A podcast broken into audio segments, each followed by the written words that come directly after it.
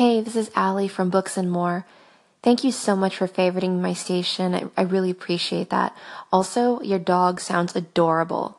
Anyway, thanks again. Bye. Hey, Patrick. Okay, so tell me, has the lake frozen over yet? And have you gone polar bearing? Because I used to go polar bearing on Lake Ontario with a group of friends. When I was in college, I went to college in Western New York, and it was so much fun. It was so exhilarating. And every single time I thought I was going to die. I think it was, yeah, I can't remember exactly what town, but it was near where you're at. And they actually would have ambulances lined up on the beach, because when you get in that water, your body goes into shock. I remember the first time I did it, my friends had to pull me back out of the water. I thought I was going to die. But it's a great experience. So if you've never done it, you got to try it. Hey, Ronnie, it's Patrick. Yeah, this algorithm, it's driving me nuts, too. And I'm not on here to be on a board, but I also, like any other human, want to know how to gauge myself, how to gauge my station. And if I'm sitting at number 10, and I hadn't posted at all that morning, and then all of a sudden I go and I listen to somebody's station, or I end up posting, and I drop down to 30, it's like, you're going to reward me by dropping me down when I listen to somebody's station? Or as soon as I post, you're going to drop me down? That makes no sense. And then I'll look at other people who haven't posted in 20 hours, and they don't move at all. So I've seen that list, and it drives me nuts, but I don't, I care about it, but I don't care about it. And it's got to really drive you nuts being a computer programmer. So, all right. Well, thank you so much for your observation. Take care. Talk to you. Isn't the memory a strange thing? Do you think that you remember exact events, exactly where it took place, how it took place, when it took place?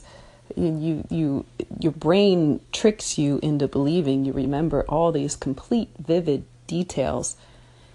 And, as the memories age, of course, the memories, they warp and they alter.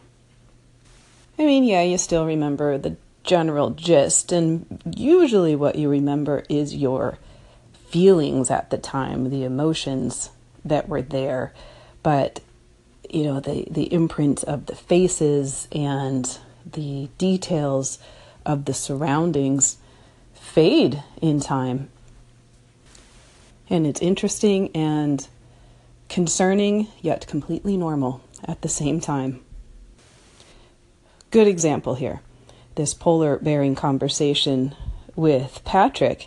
Now, I went polar bearing, several years during college, and we went, I guess, to different places, because I remember going into Lake Ontario, and I remember jumping off of an ice edge.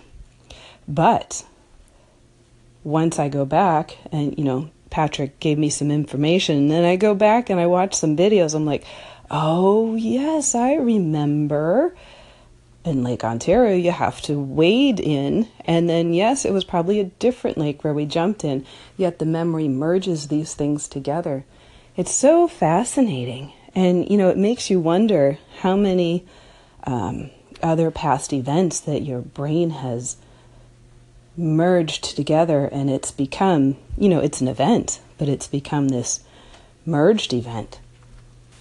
It's a bit like that game that you play when you're kids, where you whisper something in the ear next to you, the person's ear next to you, and it goes around the circle, and you whisper, and then when it gets to the end, they say what was said, and it is not what was said.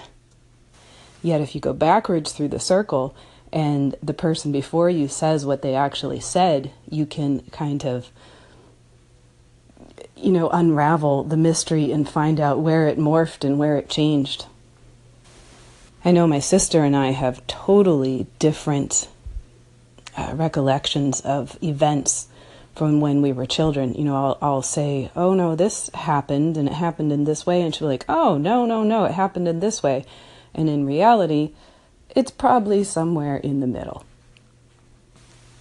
You feel like you're in control of your brain, and you've got control of exactly what you've said and exactly what you've done, But it is really amazing that we don't. And isn't it funny that as soon as you're presented with a picture or a video that was either, you know, really an actual historic picture or a video of, no, that's how this happens, or no, this is what this place actually looks like. Isn't it funny how the brain is just like, snap, the memory is just right there, and it's like, oh yeah, that's it.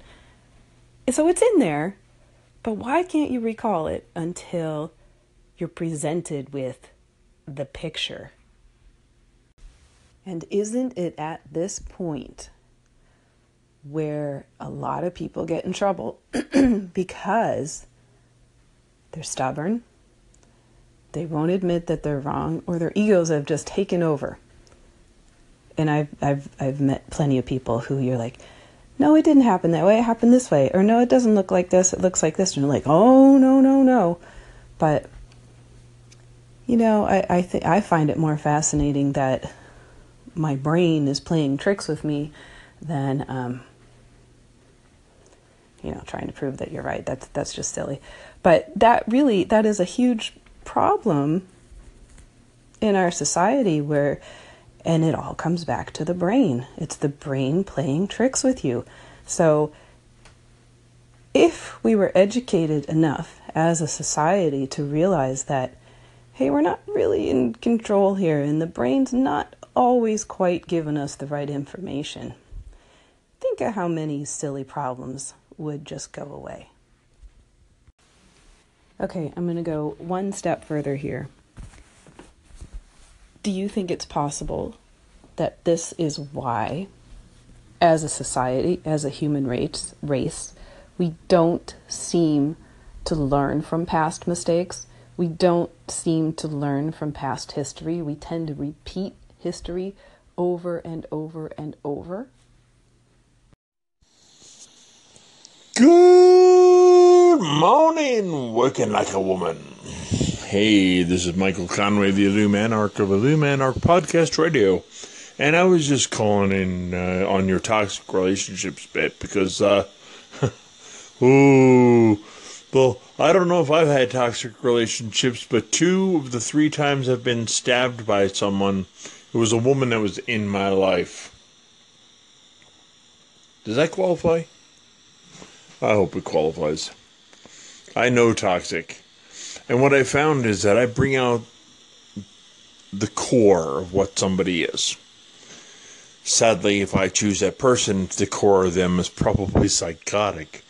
So, I've decided not to pick the person in my life. The person in my life picked me. And just remember that today has been brought to you by Waffles, the sexy pancake. Okay, Michael. I think you need to better vet the women in your life because I think you've got a problem. Good morning, everyone. We are on the subject today of toxic bosses. And thank you to Gigi so much for that call in.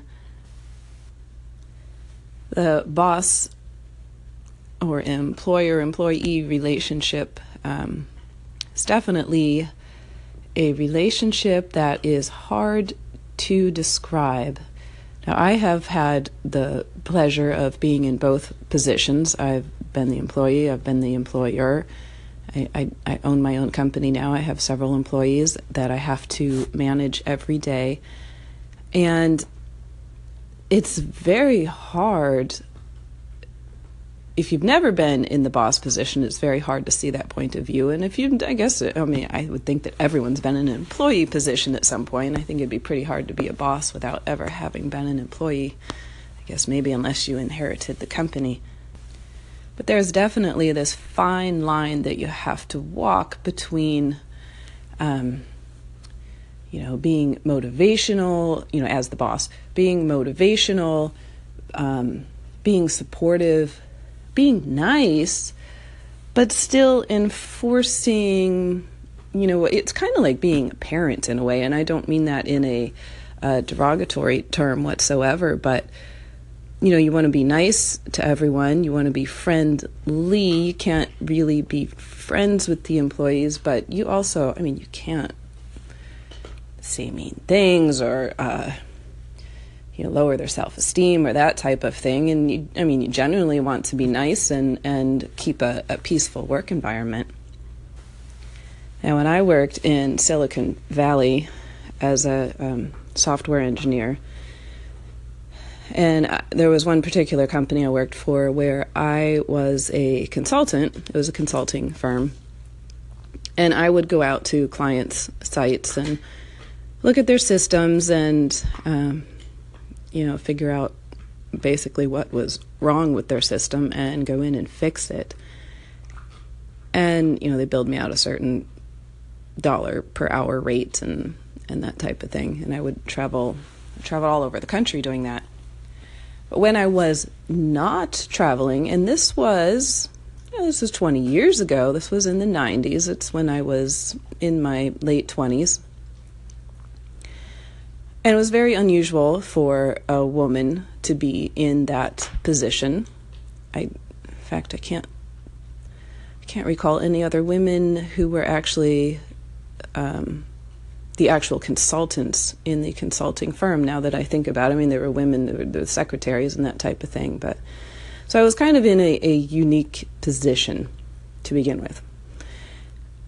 And when I was not out in the field, I would be in-house, and that was very rare. It was, you know, maybe 1 or 2 weeks out of the year, but I would be in-house, and I had a desk there. And basically, whoever was in-house did the computer support for the salesman and that type of thing, which is, you know, that is not what we did for a living. We were software engineers. We were not techie computer support, but, you know, we could do it. So that's how they worked it, instead of hiring another person in to do that. So at that time, I would have to deal with my immediate boss, who was not a software person, but, or, you know, not a computer science person, but actually a salesman. And I can recall this one time, actually, you know, it was one time that I was based in the office. It was a span of 2 to 3 weeks. And they would call me into their offices, you know, and I mean, these were men in their 40s and 50s, and I was in my 20s. They would call me into their office and say, "Oh, my computer's broken. Can you look at it?" So, you know, trying to be all professional, I'd come around to their desk, and they'd have pornography up on the screen. A very vivid pornography. And it was just to, you know, and then they'd laugh. And it was simply to make me squirm. And that is, you know, I mean, that's an example of many things that you should not do in society. It's an example of the 90s for sure, but that's a pretty good example of a bad boss. Now, of course, I did not squirm, and it ruined all their fun. So it didn't take them long to figure out that they couldn't mess with me. And, you know, I learned to not react to, you know, I'm not being, not picking on men here, but it, you know, it was generally men who pulled this kind of stuff. And I learned to be very careful, being one of the few women in the field and surrounded by and traveling with men a lot. I learned to be very careful and very guarded very early on in my professional career. And even going through college, you know, as I have a degree in computer science and a degree in math. And back in those days, and I certainly hope it has changed now, but back in those days, that was a pretty male-dominated field. And I was one of the very few women in my classes at the time, and even all the professors were men. It was very male-dominated, and I learned very quickly how to deflect, ignore, react in the right way with unwanted advances or, you know, unwanted comments or, you know, anything that comes with that territory. So I have always conducted myself very professionally, you know, in the workplace, and even in my private life. So because of those experiences, that has carried over to now my role as a boss, you know, being a boss myself. And I do not disrespect my employees whatsoever, and the stories need to be shared without a doubt, but they just make me cringe. We're in a professional work setting where we're all here trying to get a job done. And if there's some, you know, there's people who aren't there trying to get their job done, and if they're not there to work and they're not there to be professional, just tactfully fire them and move on. You know, a lot of the problem is these people that are tolerated in a workplace that just should not be there. And then some of them are promoted through, you know, whether it's the good old boys club or it's, you know, whoever, the niece or the nephew of the owner, whatever it is, they get promoted through the ranks, and they just behave very badly. And, you know, in my experience, that has been the troublemakers. And everyone needs to speak up. And, you know, I guess that has more to do with sexual harassment, the whole Me Too campaign. But that is speaking up, and we need to speak up for all kinds of misbehavior. And we as a society need to you know, take control of this, take responsibility. We can't say, oh, well, they're my boss, I can't do anything about it. No, you need to speak up. We can clear out toxicity in the workplace if we find our voice, and if we're strong enough to say, hey, this is not right. And I have to say, and again, this is not a dig at women out there, but I have to say that in the workplace, when I'm hearing the women using these cutesy, flirty voices, trying to ha ha ha, you know, with their boss and stuff, don't do it. Believe me, don't do it. It leads to nowhere good. You know, it's bad for your personal relationships. It's bad for your workplace relationships. Coworkers don't like it. Just knock it off. There are better ways to work your way to the top. Be professional. Be yourself. You will get there on your own merits. Hey, it's Ronnie from Working Like a Woman, and I have talked about how we can better our society. It's a fairly common topic here in our house. And number one, we need universal health care for everyone. Now, I'm in California, and you know, we don't even have it in this country, but we need it here, we need it across the world. Number two, we need a universal basic income for everyone, so that everyone has the means to have a basic living. And then if you want to work and you want to earn more than that, that's fine, but everyone needs this base. And I think if we could implement those two things, our society would do huge things. Okay, so I went off on a bit of a tangent there about toxic holidays, but it did need to be said. Now back to the subject of toxic relationships. I think most of us have at some point in our life, especially throughout maybe our teenage years or early 20s, have experienced toxic relationships. And if you're someone out there who has not, you are very lucky. Or maybe you're not, because you didn't get to learn all the ins and outs and what to watch out for. But for anyone who has gone through a toxic relationship and has suffered mental abuse or physical abuse, you know, it's something that a lot of times you can't.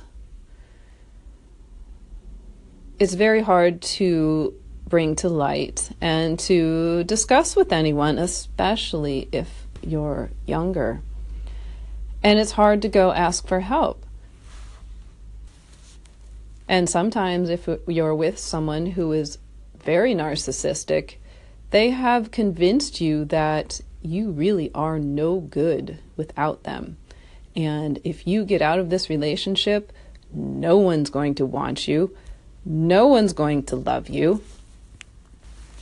So you stay because you are convinced that this is the only place you're going to find love and this is the best it's going to get for you. And isn't that all we all really want, is just to be loved and accepted and cared for and to care for other people? And once we do finally somehow see the light and are able to break out of the relationship, or that person finally, took everything from you that they can and they leave. And you do fall into this very, very deep depression, this deep funk that is really hard to work yourself out of. You basically have to start at the bottom and slowly convince yourself that you are worthy, that other people find value in you, that other people do and can care for you. And just going out and finding help, whatever form that is, and this goes back to the support system conversation. You need support for this as well. And as you're coming out of one of these toxic relationships, a lot of times your support system is gone because that person that you were with made sure that you did not have anyone around to support you or to let you know that this relationship was not good. So for anyone out there who has been through a toxic relationship, I congratulate you for making it to the other side. And anyone out there who is in a toxic relationship right now, get out. There are people out there who love you, care for you, and are willing to help you, but you have to find the strength to get out. Hey guys! Well, it has been a long day, and I just haven't had time to record anything all day. So I wanted to thank the late night talk show for that wonderful call in, and then I echoed some segments from her. If you don't get rid of toxic thoughts, yes, it will be very hard to keep your emotions in balance. It will be very hard to stay mentally or physically balanced. But what is toxic? Toxic isn't always negativity, right? I mean, some positive, or what some people claim would be positive, is actually toxic. Now let me give you an example. I have read quite a few articles this holiday season about how depressed people become, how angry people become during this season. And some people write it off to, well, you know, there's not that much sunlight and it's cold and we're kind of going into this hibernation mode. But a lot of other people, and I find it true, are saying, no, it's actually the pressure to go out and buy presents, the pressure to buy the best presents, the pressure to have the best house, the best decorated tree, make the best cookies for the holiday party. It becomes this huge competition. And when you're going into even just to buy your groceries and you hear this crazy, not this nice, relaxing music, but this crazy going as fast as you can, rush, rush, rush, rush, rush, holiday music playing, it's very unnerving. So it's taken what should be this very positive thing, right? I mean, everyone assumes that the holiday season is, this time to relax and be with the family and show your loved ones that you care for them, into this insane, mad dash, spend all your money, go broke, go into debt, competitive nature that just drives everyone into this depression. And because of that, I have heard more people this year than I have ever heard say, we're just not doing it this year. Now, those are people who are religious and people who are not religious, and they're just simply choosing to not participate in this,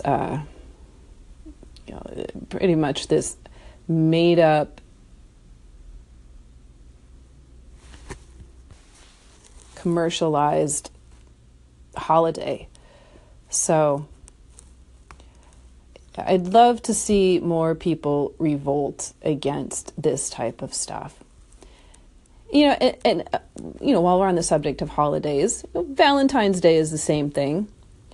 I love Z. I tell him I love him every day. Do I get him a Valentine's Day card? Yeah, I do. But do we need to do that? We don't need to do that. Do we need to spend a ton of money on that day? Of course we don't. It's commercialism, and we all buy into it. So if it's causing a depression and causing a lot of people to become depressed, why do we still do it?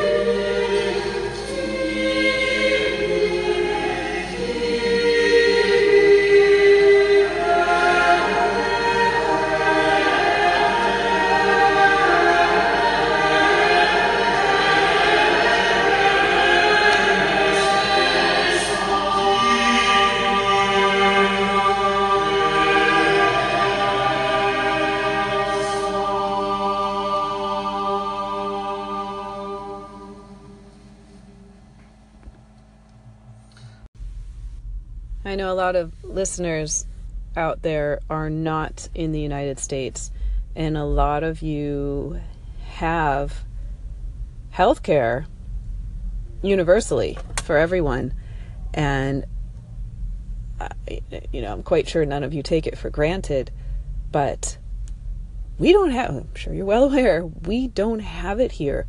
And to get to the point where we can worry about our emotional needs, and don't get me wrong, that is extremely important, but to get to the point where we are concerned about our emotional and our emotional well-being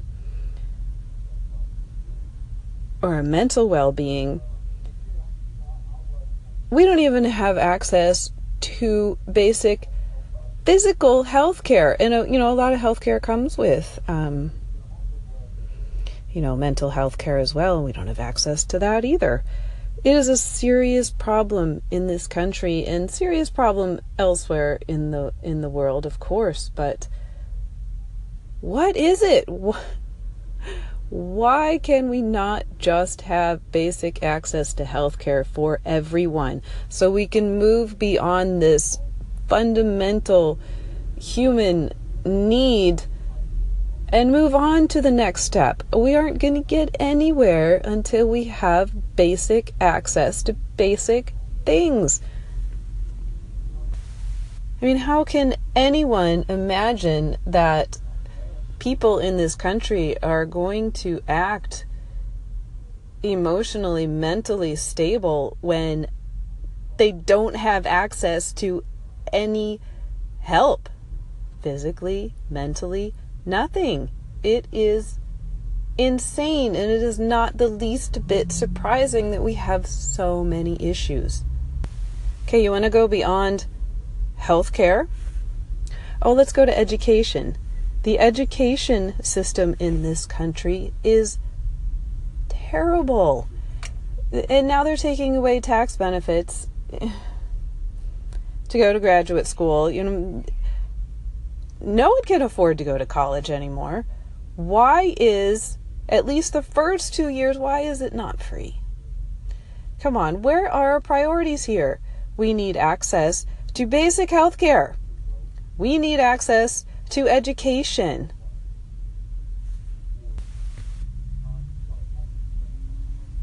And everyone needs to have some money to live. If you are not fortunate enough to have a job, or you're not mentally stable enough to have a job, you still are a human, and you still need to be able to live like a human being. We have a huge homeless problem in this country. Hearing these stories, I keep saying, that's it, we're moving to Europe. We're moving to Canada. But, I don't want to run away from the problem. But what can we do? What can we do here as just a citizen? What can we do? Something needs to be done. Hey, Patrick. Thanks for that jog of the memory. Isn't it funny how... Oh, boy, it's been 25 years since I've been in college. Isn't it funny how... you remember some things, but not all things. I actually had to look up polar bearing in Lake Ontario. And one of the years, we did go in Lake Ontario. And I don't remember where the other ones were. I cannot remember at all. But the one year was Lake Ontario, and it was not frozen. And you had to go out on the beach in your bare feet and in whatever you were going in the lake in. So you're stripped of your jacket and whatnot. You're walking across the frozen beach in your bare feet, and you actually have to wade into the frozen water. I remember getting to my knees and just dead stop. I couldn't go any further. And then a group of friends came along and dragged me in and dragged me under. Oh, that's that was a serious mental block. But now I remember. Thank you. I'd like to thank my last customer for purchasing a hungry bag.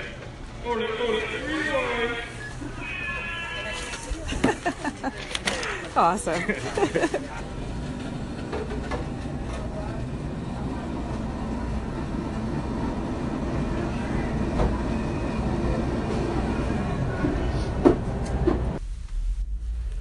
Ah, the sounds of holiday grocery shopping. And the last one was the sound at Starbucks, but I don't think it quite caught it.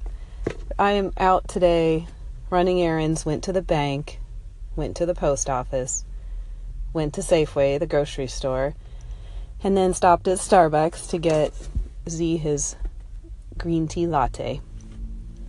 And, you know, I think I've come to the conclusion that holiday shoppers, or, you know, people out, those of us crazy enough to be out this weekend, you know, it's kind of like drunk people. There's happy drunks and there's really angry drunks.